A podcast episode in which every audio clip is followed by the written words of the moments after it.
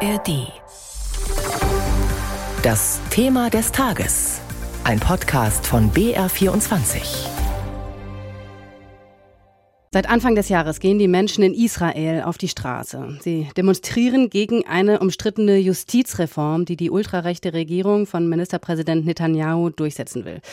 Diese Reform würde der Regierung mehr Macht geben und den Einfluss des obersten Gerichts einschränken. Viele Israelis sehen die Demokratie ihres Landes dadurch in Gefahr. Worum es bei der Justizreform genau geht und ob sie überhaupt noch aufzuhalten ist, das klären wir gleich. Zuerst aber blicken wir nach Berlin. Da ist der israelische Regierungschef Netanyahu Netanyahu heute nämlich zu Besuch und auch sein Treffen mit Kanzler Scholz steht unter dem Eindruck dieser aufgeheizten Stimmung in Israel. Markus Sambale berichtet aus Berlin. Wenn die deutsche Politik über Israel und den Nahen Osten spricht, dann klingt das im Moment meist so. Ich will nicht verhehlen, dass wir uns im Ausland Sorgen machen. Sorge bereitet uns auch. Mit besonderer Sorge sehen wir den Plan. Bereitet uns große, große Sorge. Worüber sich Bundespräsident Steinmeier und Außenministerin Baerbock da solche Sorgen machen, das ist die Eskalation der Lage in Israel und der zentrale Auslöser dafür die Justizreform, die Ministerpräsident Benjamin Netanyahu vorantreibt. Von dieser Reform sagen Kritiker, sie schafft wichtige Teile der Demokratie in Israel ab. Es gibt dort Proteste und Gewalt deshalb. Vergangene Woche hatte auch Bundespräsident Steinmeier ungewöhnlich deutlich gewarnt. Sorge bereitet uns auch der von der Regierung geplante Umbau des Rechtsstaates, gerade weil wir Deutsche immer mit großer Bewunderung auf den starken und lebendigen Rechtsstaat in Israel geschaut haben. Es gibt noch mehr große Sorgen in Berlin, denn die ultrarechte Regierung in Jerusalem will auch die Todesstrafe wieder einführen und sie will die Kontrolle über palästinensisches Gebiet im Westjordanland ausweiten. Manche erwarten eine dauerhafte Besatzung. Aus deutscher Sicht ein Verstoß gegen Völkerrecht. Wie deutlich wird Olaf Scholz seine Kritik formulieren, wenn er Benjamin Netanyahu heute im Kanzleramt hier in Berlin empfängt? Sehr deutlich hofft Muriel Asseburg, Nahostexpertin der Stiftung Wissenschaft und Politik. Ich denke, dass zum jetzigen Zeitpunkt es sehr wichtig wäre, dass die Bundesregierung klare Worte findet. Und zwar klare öffentliche Worte findet und hinter verschlossenen Türen vielleicht noch klarere Worte findet bei aller Kritik an der israelischen Regierung, die Bundesregierung wird nicht rütteln an der Staatsräson, die Außenministerin Baerbock kürzlich wiederholte. Gleichzeitig steht Deutschland zu seiner Verantwortung für die Sicherheit Israels.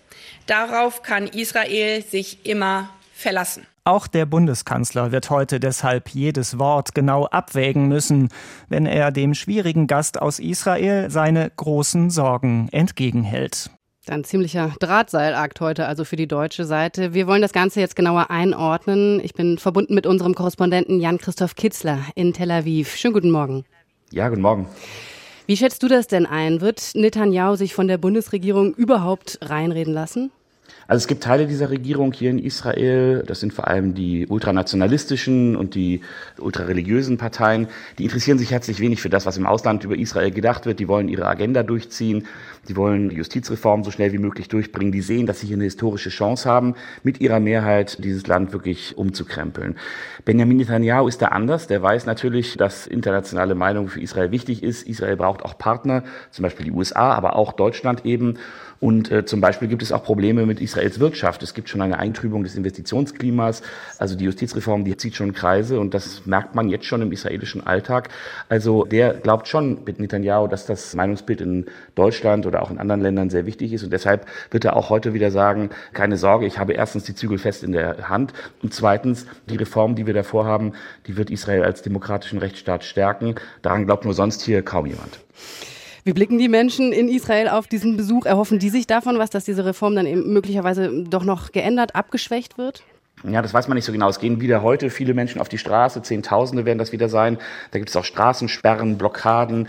Auch am Samstag werden wieder viele da sein. Es gibt neue Wendungen. Gestern hat Staatspräsident Yitzhak Herzog einen Kompromissvorschlag vorgelegt, der sozusagen sagt, wir müssen das, was jetzt auf dem Tisch liegt, beiseite legen und nochmal neu anfangen. Er hatte sich wochenlang mit Experten und auch äh, hinter verschlossenen Türen mit den Parteien in der Knesset, dem israelischen Parlament, beraten. Nur dieser Vorschlag liegt jetzt auf dem Tisch und schon gestern Abend hat Benjamin Netanyahu gesagt, nein, das ist überhaupt nicht das, was wir vorhaben. Ich glaube, die Chancen, dass dieser Vorschlag jetzt ernsthaft diskutiert wird, die stehen sehr gering. Die Regierung ist fest entschlossen, das, was sie da vorhaben, durchzuziehen im Parlament. Noch vor der Pessachpause, Anfang April, will man damit fertig sein. Also es bleiben nur noch wenige Wochen Zeit und man drückt hier ganz schön aufs Tempo im Parlament. Da ist das mittendrin im Verfahren. Hm. Du hast es gerade gesagt, also Netanyahu stellt das Ganze so dar, als ob mit dieser Justizreform die Demokratie gestärkt wurde. Aber genau das Gegenteil befürchten eben ja die Menschen, die jetzt schon seit Wochen in Israel protestieren. Was sind denn da dann die konkreten Punkte, die den Menschen bei der Justizreform am meisten Sorge machen? Man muss dazu wissen, dass es in Israel nicht ein großes Netz von Checks and Balances, wie man sagen würde, gibt, also Mechanismen, die dafür sorgen, dass die Demokratie geschützt wird. Also die einzige Instanz, die die Mehrheit in ihre Schranken weisen kann. Hier ist der oberste Gerichtshof, zum Beispiel auch in Fragen, wenn Minderheiten geschützt werden, wenn es um Grundrechte geht. Da ist der oberste Gerichtshof, und das hat er auch in der Vergangenheit getan, immer eine Instanz, die sozusagen dann auch gegen die Mehrheit stehen kann und die Demokratie in ihrer Funktion auch als Schützerin von Minderheiten schützen kann. Das soll alles verändert werden. Das Parlament soll sich mit Mehrheit über Gerichtsentschlüsse hinwegsetzen können, auch wenn zum Beispiel Minderheitsfragen berührt sind. Ein zweiter Aspekt ist die Zusammensetzung des Gerichtshofes. Da wollen die Regierungsparteien die Mehrheit in der Kommission haben und damit de facto entscheiden können, wer wird eigentlich Richter am obersten Gerichtshof und wer nicht. Und drittens geht es um die Ausweitung der Immunität des Regierungschefs, also von Benjamin Netanyahu selbst und seiner Minister. Das hat natürlich pikante Züge, weil Netanyahu selbst hier wegen Korruption und Amtsmissbrauchs vor Gericht steht. Also das ist auch ein Gesetz ad personam, da geht es um ihn selber. Und all das trägt sozusagen dazu bei, dass Menschen befürchten, dass Israel am Ende nicht mehr das Prädikat demokratischer Rechtsstaat verdient. Und ganz konkret, was würde das bedeuten können für das Leben Einzelner?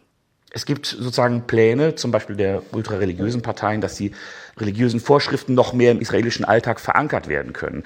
Es gibt auf der anderen Seite Auswirkungen auf das wirtschaftliche Leben in Israel. Das merken jetzt schon Menschen, die zum Beispiel im Hightech-Sektor, der für Israel sehr, sehr wichtig ist, arbeiten. Da ziehen Unternehmen Geld ab. Also es könnte sozusagen zur Arbeitslosigkeit kommen. Jetzt schon steigt die Inflation, der Schekel steht schlecht. Also es gibt eine Menge von Auswirkungen. Und wenn man dann eben noch an Minderheitenrechte geht, zum Beispiel die 20 Prozent der arabischen, palästinensischen Israelis, die nicht richtig repräsentiert sind, äh, zum Beispiel auch im Parlament und in dieser Regierung und vor Gericht auch nicht. Also dann wird es wirklich eng und das ist die Sorge eben, dass Israel nicht mehr der plurale Staat ist, die einzige Demokratie im Osten, wie sie immer betitelt wird, sondern dass sie sich entwickelt in einen Staat, der dann auch so ein bisschen, das ist das düsterste Szenario, theokratische Züge entwickelt. Danke, Jan-Christoph Kitzler, unser Korrespondent in Tel Aviv. Der israelische Ministerpräsident Netanyahu ist heute also zu Besuch in Berlin. In Deutschland und auch in Israel soll es Demonstrationen gegen die umstrittene Justizreform in Israel geben.